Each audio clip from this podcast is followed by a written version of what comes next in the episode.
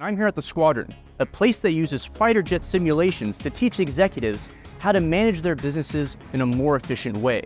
I'm about to register to do this class myself. When you were in the Israeli Air Force, what made you think I can translate this to the business world, which is very different from military culture? So actually the idea started when I was a squadron commander and we had a lot of visitors coming to the squadron. And they keep on asking me, Kobe, what makes the Israeli Air Force one of the best air forces around the world? And I would keep on saying that, in my opinion, it's not the aircraft, it's not the technology, it's the people. I wasn't sure at first that a military simulation would work as a way to teach business and management ideas. But after my time at the squadron, I felt like there was a lot to be gained from both the fun of the flights and the insights from the debriefs.